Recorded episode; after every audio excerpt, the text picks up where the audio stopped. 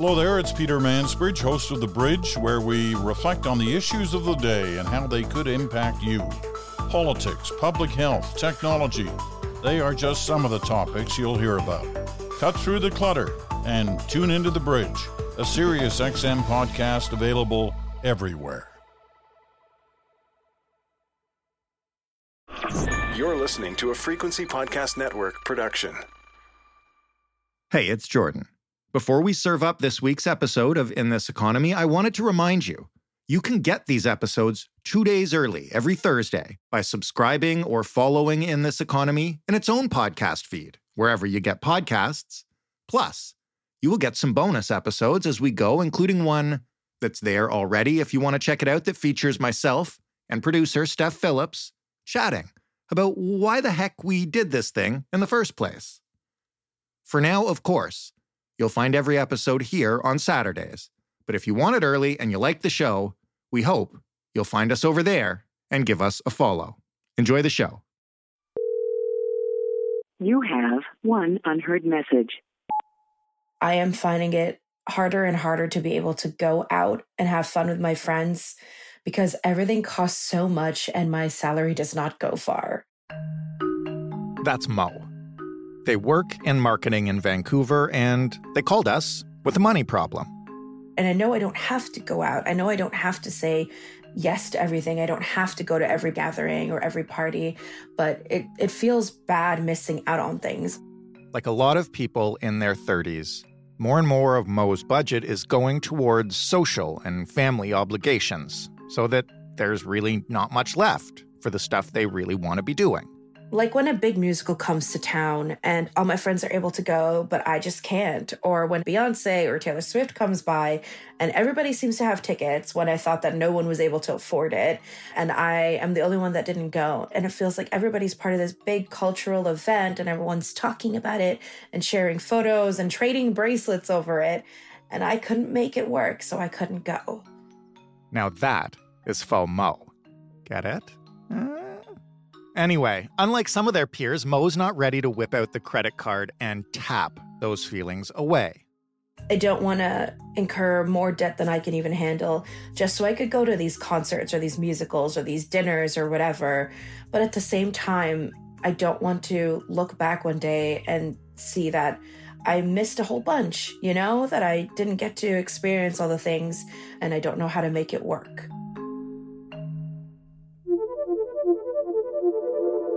This is what Mo is asking us. Is it possible to have a social life, a full social life in this economy?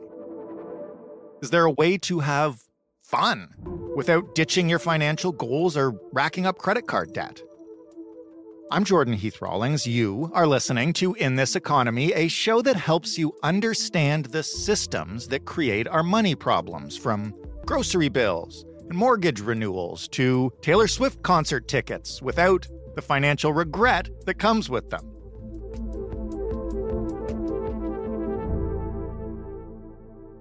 So, in every episode, I talk to a person like Mo who's facing a financial challenge, and then to an expert who really knows that area of the economy and can explain not just the factors behind the money problem, but offer if not perfect solutions, then some options and some things you can do to uh, achieve what you're after, even in this economy. We all have jobs because we need to pay the bills. But when the job really feels like a grind or you want to just say F it and quit, it is the fun stuff that our paychecks make possible that keeps us going. But in reality, a lot of Canadians are struggling to have what feels like a full social life without breaking the bank. And our guest today, Shannon Lee Simmons, doesn't believe it has to be that way. Ultimately, we are going to still go to a friend's birthday party dinner. We're going to still figure out how to have like some element of enjoyment, and we can't always not do the convenient thing. Sometimes you're just friggin' exhausted and you need to take a taxi home because it's freezing and your boots are wet. Like, you know? That's Shannon. She is a certified financial planner. She is the founder of the New School of Finance. And she's a best selling author, too. I've been doing financial planning for 15 years, like looking at people's day in, day out life. And you start to see, you know, what drives money and has nothing to do with a spreadsheet. It's like, obviously, you spend less than you make. If everybody knew that and did it, then I wouldn't have a job and money would be easy. It's not. But what I've learned over the years is like so much of our feelings about money and how we manage money and how we make decisions around our finances is just built on uh, emotions and not I don't mean that in an illogical way. What I mean is like of course it is because we're human. Um our listener is really struggling with maintaining a social life or affording those experiences that their friends are having or they see people having on social media and there's a lot of FOMO involved with that. What do you say to somebody who who feels like they can't afford to have fun? There's so many people feeling this across all demographics because things are really expensive right now. And I think the natural thing is like, well, you can have fun for free, but then everyone wants to gag. So the first thing that I would do um, whenever I'm chatting with somebody, including myself and my own peers too, is recognizing like we can't do everything. You know, I've been doing this for a long time, and I've really seen the difference between the pre social media and now the current state, I think we're hyper aware of all the things we're missing in a way that we simply were not, you know, 15 years ago.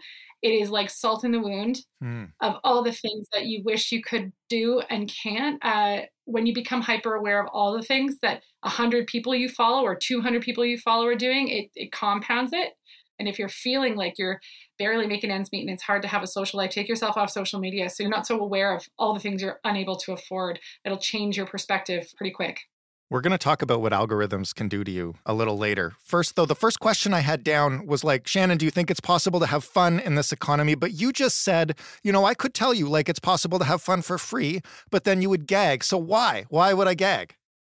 Yeah, I think it is possible to have fun for free. I mean, there's so many people in the world that do that. What it really is is how do you make it okay with yourself?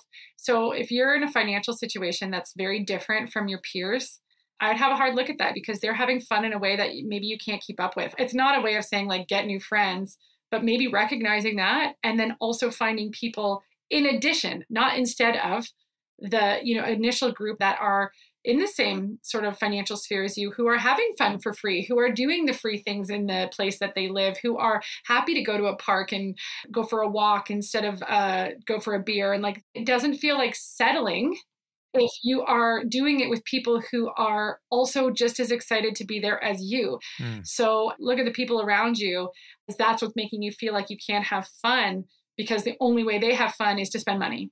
You've got a concept called inadequacy influence. Yeah. Tell me what it is and how it applies here. It is innately human to compare yourself. It's not like a skill set that you're like, oh, I'm free of comparison now. I've done my yoga. No, no, no. We will always compare ourselves to our peer group. It is part of how we survived for thousands and thousands of years. You don't want to be left behind. It doesn't make you greedy or petty which often when we hear the term like keeping up with the Joneses, we think of like two old men competing for the best car in a driveway in the suburbs. Like that's huh, the yeah. that's what I see, or the, the who's got the nicer fence. And I definitely think that there are elements of that in super wealthy groups for sure, one upping each other financially. But for day to day people who are trying to make ends meet and have a social life, what it really means is like all my friends are going to a concert and I can't go. And the inadequacy influence plays into that because sometimes when we feel like we're not good enough, that it starts to creep into other areas of our life and make us feel inadequate overall. Like, okay, I can't afford this concert. Well, what choices have I made? What regrets do I have? Why don't I have a better job that I can afford these tickets? Why didn't I go to a better school? Exactly. And so you start feeling inadequate in a whole bunch of areas of your life, even though you know, we can just look at this like a concert and like you're making a really good financial decision if you don't go and you can't afford it. instead of being proud of that decision, it just bleeds into a lack of confidence and inadequacy overall. I want to talk about the actual finances of having fun because a lot of the advice that I found is all about like cutting unnecessary spending. Take a hard look at your budget and, you know, get rid of this stuff and that stuff, and then you'll have enough money um, and everything will be fine. And I always come back to the avocado toast one because that was kind of like the cliche one, right? Like, of course, you can buy a house if you just stop eating avocado toast. But, like, how did we get here where that kind of advice is so predominant? The reason it happens is because we can control what we spend. We can't necessarily control what we earn, or at least that's a story we tell ourselves. And so, therefore, it should be an empowering thing to say, look, you get to choose where the money goes every month. You want some more money for savings? Look at your spending, reduce here, and you got it. You can do that. Whereas if someone came in and said, earn more, oh. like, do you know what I mean? Like, well, I don't know how to do that, right? It's like it's like way scarier. So I think that's why it's so predominant is that it's the actual mathematical truth. But where I feel like it gets warped or twisted into shame is where we categorize some of these places where people spend money and then we assign value to them. Like uh, a classic example is uh, packing lunch, getting a latte, blowing money on um, you know if you like to buy books and you're like a, a book person and you could just go to the library but you buy the book and like these kinds of things. And so some expert like you know like me or something assigns a value that like well spending money on this is something you could easily go without. Why are you doing that? And then that adds the guilt and the shame every time you do one of those things. Oh and like takeout for example. So you order a pizza you immediately feel guilty. Right. and so i think that the way it starts is like here are some ways that like if you cook at home you'll probably save five bucks and like hey that's a good thing. But then it gets packaged into this like shame thing where we feel like if we spend money on any of those conveniences or pleasures that somehow it's bad and that's where it starts to feel icky. And then we just sometimes it makes us just be like well i'm not going to try then because i'm not allowed to have any fun. Yeah that's what i want to get at is the like you know when you're in a precarious financial situation, as like a lot of people are now, and more people every day as mortgages come up for renewal and stuff, and people take really hard looks at their budget, it can start to feel like any spending on extraneous stuff is just something that should not be allowed. And, uh, one of the things I saw, you know, we have a, our, our, listener Mo, and and they've experienced. They mentioned uh, missing out on concerts. I saw someone online who got tickets to the Taylor Swift concert and was posting like, "Oh my gosh, I can't believe this happened. I'm going to have to find another way to pay rent this month, but I'm so happy." And then there was a pile on after that, right? Like why why are you going to this concert if you can't pay your own effing rent, right? And that's the kind of um I call it like austerity measures, which is a term for like governments, but like people expect you to apply it to your life unless you're rich. I agree. And I'm so frustrated that that person got hated on because, like, what if they just said, I'm going to find another way to pay for this concert other than a credit card? Everyone would have applauded them. And essentially, it's the same thing. Mm-hmm. You're bringing in more money to pay for this expense that was like out of the blue. And people love uh, to pile on people who are spending money irresponsibly. I'm saying that in quotations for anyone who can't see me right now. And I do think it's that austerity. And when we get tight in a budget, if there's any pleasure or convenience spending, it really feels like we shouldn't be doing it because those are the first things that we often are told that are bad and to cut. And so, what happens though is that when you start feeling like every single dollar that you make cannot go to make your life easier or more enjoyable, we stop trying. So, this is where credit card debt comes in, right? To close that gap between what you have and what you don't have. And as soon as credit card debt starts, well there's a big difference between a few hundred dollars and a few thousand dollars right? And yeah. so at some point along the credit card journey you know you the first to go from 0 to 100 is a big deal. Someone panics they freak out. To go from 5100 to 5200 is like drop in the pan right? So then at that point we've reached the screw it moment whatever the effort moment. And then it's like well i'm in so deep i don't care. So i often say when you're going to take a hard look at your expenses do it from a place of emotional rate of return. Okay. So when I say that, I call it your EROI, your emotional rate of investment or return on investment. So if we're looking at two different people and I'm looking at their expenses and they both need to cut 50 bucks a month, I'm just making this up as I go. Yeah. Um, you know, person A might be like uh, they spend you know 40 bucks on coffee takeout coffee um, and they're like every time i do it i feel gross. It's just because i didn't get up early enough and it's part of this whole process in my life where i'm not getting up when the alarms are blah blah and like the coffee is a result of my laziness and it makes me feel gross. I hate it. Like okay well that's like a low emotional rate, rate of return. Like I, I i'd rank that like a one out of five. Like let's let's look there for cutting but we're not cutting because I said lattes are expensive. We're cutting because it doesn't provide them any joy. And then I take person B and they have to cut 50 bucks from their spending and they also spend $40 on lattes and they're like every morning I get up, it's part of my walk, I like get my coffee, I can like smell it. It's so good. I chat with my barista. It puts me in a good mood for the rest of the day. I don't think that person should cut that. I think we need to find something else in their budget that is a lower emotional rate of return for them to that'll be easier to let go of, right? And so not everybody is the same. And so by saying that you need to just cut lattes because they're bad, well, some people will be like, yeah, that's right. And some people will be like, how dare you? To, like, that's part of my hmm. joy. And I only have, and as we get tighter and tighter in our budgets, we only have so much money to bring joy from. Let's make sure it counts. And I think a lot of that comes down to saying no to other things that are sort of like socially not acceptable to say no to. Like what? Like uh, I find so I, t- I for anyone that's listening who does, who I, I, talk to clients every single day about their finances. So I see these yeah. anecdotal trends, and something that has been consistent for over a decade for me are things like social obligate like obligatory spending. So uh, all the wedding hoopla, right? So like bachelorette parties, showers, um, all that stuff. There is a point of which you're so happy to contribute, and then it goes over a diminishing marginal return into the oh, zone if you're in the wedding party. And then also there's like three parties for one couple, and what if you what?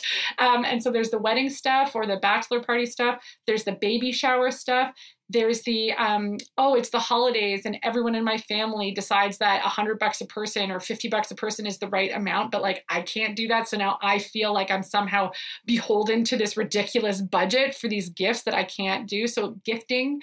And then if you're a parent the kids birthday parties like it's just like a thing that happens. You you don't want to say you don't want to send your kid to a birthday party with nothing, but you don't even know this kid. They're going to rip it open, never play with it again. It's like it just feels like money that you are obliged to spend, but there's zero joy in it, and you don't even see the benefit of doing it in the eh, in the first place. But you feel like you must spend it, right. and I think that's the kind of spending that people will prioritize over stuff that maybe will bring them joy because they're afraid of being seen as selfish and they're afraid of being seen as not a team player and that comes back to that whole evolutionary thing of like keeping up with your people is like you don't want to be selfish and, and seen as unkind even though you're just sort of self-protecting. How do we say no to those kind of obligations either a if we're serious about not spending money in ways that don't bring us joy or or b and you just can't afford it? Like do you have a script that can explain it here? Yeah i i have well i this is sort of my rule book or playbook if you will for having like money conversations that are awkward. Number one get over yourself. You have to be vulnerable and honest with whoever it is. And if you actually care about their feelings then they probably care about you too right? So number one you're going to have to get vulnerable. Number two make sure that like everyone is like eaten and is hydrated. I, that sounds funny but like springing a money conversation with a mm. disappointing outcome on somebody out of left field or by text or last minute that's also not cool. Like you tell someone you're going to be there and then last minute bail and then get angry because they're like, why are they, why are they angry? Because yeah, you last minute bailed. Like you should have told them a while ago that you couldn't afford it. Um, and then three, I often say like when approaching it, just be like, literally say what you're doing. I am running tight right now. I am trying not to go into debt, or I am trying to pay debt off, or I have no savings and I need to build an emergency account so I can sleep at night. Like, what are you trying to do in your financial life that this person maybe didn't know? And when you actually outline, I'm trying to do this thing, people are, oh wow I, I should do that too or like me too or whatever like i'm trying to do this. I cannot say yes to everything. You know i'm going to this concert and i've already committed to myself that i'm going to do some things that are like joyful here and if i do that then i can't do this because i cannot say yes to everything. Mm-hmm. i hope you understand. And then the last piece is how can we still celebrate x or still make this special even if I, I can't do the thing financially that we originally planned, like what else is possible? And so if you come in with it like, hey, this is what I'm doing. B, these are why I can't do all the things. C, this is what I'm trying to prioritize for this reason. And for like, what else can we do? I would be hard pressed to find, and you do that not the day of, I would be hard pressed to find somebody who would clap back at you. Yeah. And I think what's happened as a result of some of those really brave conversations is the person on the receiving line is like, oh, A, I didn't realize. Thank you for telling me. B, let's change the whole thing. I'm going to go do this really expensive birthday thing with these two friends that wanted to also do it. And then let's have a big old party afterwards at a normal place or like whatever. And it can be that. And then everyone has to just be okay with it. I want to get really practical here for a second when we look at the emotional return on investment mm-hmm. and we have someone like Mo, where they're staring at a really tight budget and they're probably now hopefully thinking about uh, what brings them joy. how do you want someone to go about that? Would you suggest they sit down and literally look through like their expenses for a month and give everything like a 1 to 5 score and and adjust accordingly? Yeah, like literally that's chapter 6 of Worry Free Money. It's a yes. There we go. So that is my hard look at your finances is a line by line audit of where your money is going and what are the things that are dragging you down that you could set a boundary around and being really specific about it. Like highlighting the transactions that you don't even remember. That's also that's a huge thing and that happens now with tapping.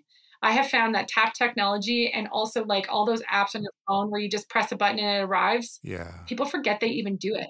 I'm so guilty of that. And so most people are because it's so so convenient. I I just got it on my watch. Right. So the mindless spending is through the roof in a way that like is unprecedented. And what's happening too is when I've been doing these sort of emotional audits with people, which is a thing that like we do if they need to cut expenses and there's not a lot to work with, we try to not be as restrictive, make sure that the ones that are are stay and count, you know. People will go through and I up until you know, 4 years ago I never heard someone say like I don't remember that. Hmm. Yeah. And it was only in the last 30 days. That is how mindless the spending is. Um, also, the paying attention to the price point at the checkout is also a thing that's like, we're kind of bypassing that like mindful moment. Do you know what I mean? Yeah. Where you're handing over bills and you're like, oh, exactly. Two, three, four. You feel it. You feel the loss immediately. You see the loss and you'll make decisions differently if you have a ceiling. I have, as sort of like an exercise, one time I, I told someone, okay, for two weeks, bring the money that you want to spend in cash, which is like an old school way of thinking, totally. Yeah. But why I challenged them to do it is like feel the difference in how you're making decisions when you know you've only got $200 in cash on you and you're going to face you're going to be embarrassed if you get to the cash and you don't have enough versus no matter what you put in your cart if you can just tap it away it doesn't matter if it was 240 or if it was 205 it doesn't matter because you know that you've got that waiting so mm-hmm. what what the outcome of that two week experiment was like a hyper awareness of the difference in how you make decisions when there's a ceiling right let's say someone's already taken your advice. They've looked through their spending uh, for three months and they've ranked it all from one to five. And it turns out there's a lot of fours and a lot of fives that they've already spent the money on. They've already said uh, F it a couple of times. And now they're looking at a huge overspend. What do they do uh, to try to overcome that and to, uh, to not wind up there in the future? We all fall off the wagon. So the worst thing that you can do is start beating yourself up um, so compassion for yourself, a little bit of grace and understanding. Obviously, if this is a repeat pattern, there's probably something else going on there too. But I typically see people's credit cards spiral a little bit, like once or twice a year, to a point where they're like, ah, like, uh, ah, I did too many things there, or like, oh, this was really hard for me to say no to. The holidays being one of the the big ones, and summer being the other. And so the best approach to that, if you even if you can't pay it off in three months because you kind of splurge and you, it is what it is, it's just like slow and steady wins the race. Honestly, the worst thing you can do is go into hyper scarcity or hyper whatever. Like, screw it. This is me now. I'm just a person that has debt. Both of those are dangerous territory. So, hyper scarcity may feel like the right answer because you want to get control of your of it right away. The problem is is that that probably comes with extreme budgeting, which is like promises that are unrealistic, like I'll never take transit, I'll never get a take out something. I'll never buy, I won't buy clothes for a year. I won't do any of these things. I vow to not spend money. These kinds of things set us up for failure because probably the, the average person's going to still do those things. And then because you've made this massive promise and then you fail at it, you like feel like a financial failure and you're right back into well screw it i can't try i can't budget i'm not good at money. And really it's not that you're bad at money it's just like the budget was like unrealistic. Like it should never have existed in that form. So the best thing to do is to consolidate debt where you can so at least the lowest amount of interest that you're paying and then make a long term plan. So like maybe this debt will be with you for a year and a half. Okay that's what it has to be in order for me to sort of pay it off and then not go into more, then so be it. You can get out of it and you can do it slow and steady, and it doesn't have to be a self punishing thing for years to come, and it doesn't mean you're bad with money.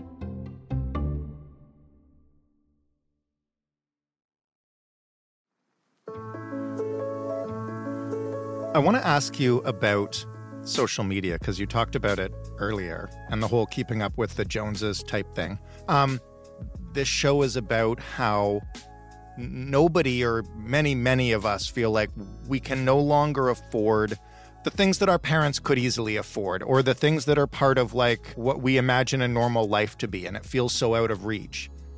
I also wonder if our perception of what should be within reach has been warped. Like I, I, think like, oh yeah, I should be able to afford what my parents afforded. But then I think back, like my parents were not going on European vacations. My parents were not like eating lunch out every day. And maybe I'm just misunderstanding what a normal life should be. I have so many things to say on that. Number one, having your own home the backyard with no other relatives living with you. This was like a this is a blip in the historic in history in the western world right? Our like, very first episode of this show was about co-ownership of a home and that was the point our uh, one of our guests made. It's just like where did this come from? Where did this come from? So it came from a big, huge boom after the war in the West, anyways, and um, two incomes, and housing prices didn't really catch up with that for quite some time, right? So you had two people working out of nowhere in like the 80s and the 90s and stuff, and then they bought a house. If you look back to the patterns of income, it was four times their income, not 10 times the income of a house, which is was it kind of is now the affordability index. So we grew up with that with no other people in the house. But again, it's a warped vision of like what that is. Like a trip with your family was like camping. Like you even, even see the comedies from like the 80s and 90s, like a family camper van. Like no one's flying anywhere. That's no one's doing that kind of stuff. Like maybe you went to a different province, maybe you went to the US for whatever, you drove across the border. Mm-hmm. Um, and I think it comes back to that social media piece of like being hyper aware of all the things that so many people who aren't really supposed to be in your social sphere. I shouldn't know what people like five blocks away from me are doing with their kids for March break. But somehow, because I met that mom at a thing five years ago and then I followed her, I like know what she's up to and I see her like, do you know what I mean? Like it's like too much for our brain. Yeah. And so I'm like, oh, are my kids missing out because they didn't go apple picking? Like, you know what I mean? When I might not have even thought about apple picking in the first place, but now I feel like I need to like obligate, I have to like take them apple picking or else they're like missing out on some like key experience. How does that I, impact our perception of fun when we're talking about like, you know, when Mo's talking about like, I don't know if I can have a social life because I'm seeing people do X, Y, and Z. Like, how does it impact your your day to day FOMO? I do feel like it warps our version of what fun is, first of all, and what is necessary in order to have fun and then number two, being hyper aware of what you're not doing makes your current situation feel unfun, even if it's not. And so I don't know that I can have a social life. I would maybe translate that into I don't know that I have an Instagrammable life that is like oh, uh, the same as the people that I am supposed to be similar to. That is like what, and I'm not I'm not taking away from what Mo's experience. I'm completely validating it. I, and and social media is the problem. It makes us hyper aware of what we can't do, so that what we can do doesn't feel fun anymore. So, what should you do about that with your social media then? Should Mo or all of us be unfollowing people, muting people? Like, again, it's one of those things. If you do that, then you're going to have FOMO about what you're not seeing on social media. Yeah, I think I've put a lot of my clients and myself uh, on social media detoxes. And again, not forever. Okay. I would say uh, detox usually two to three weeks. Peace out. You see people do this all the time. Yep. And what you're what you're paying attention to, I often say that people should like journal during that time. The withdrawal will usually go away after like six or seven days. And I the remarkably what people report back is that they're like i can't drop this forever because there's like a social aspect to this now that is like so ingrained in our day-to-day life. I feel like a luddite if i don't have it. However when you do a detox it brings you hyper aware again of like wow maybe my life isn't actually boring. I actually do enjoy the things that i am able to do even though that you know of course i wish i could do more but man social media is really ratcheting that resentment up. So yes i feel that resentment but I, it would be a manageable level of resentment. But now I've got this thing that's just making it feel tense every day, like it never relents. And so when you remind yourself of that, sometimes when it happens to you again, you can be like, oh, hello, there's hello, darkness, my old friend. Like you can just, you can uh, experience it, breathe it in, and let it go because you understand the algorithm is like impacting me right now. And this isn't real. I, I don't have to hate my life just because I'm not at this, wherever that person is. It's like the GI Joe thing, right? Now, now you know. you know. Knowing, it's half the battle. Precisely. Shannon, thank you so much for this. Um, So really impactful. Helped me. Really hope it helped Mo. Thanks for having me.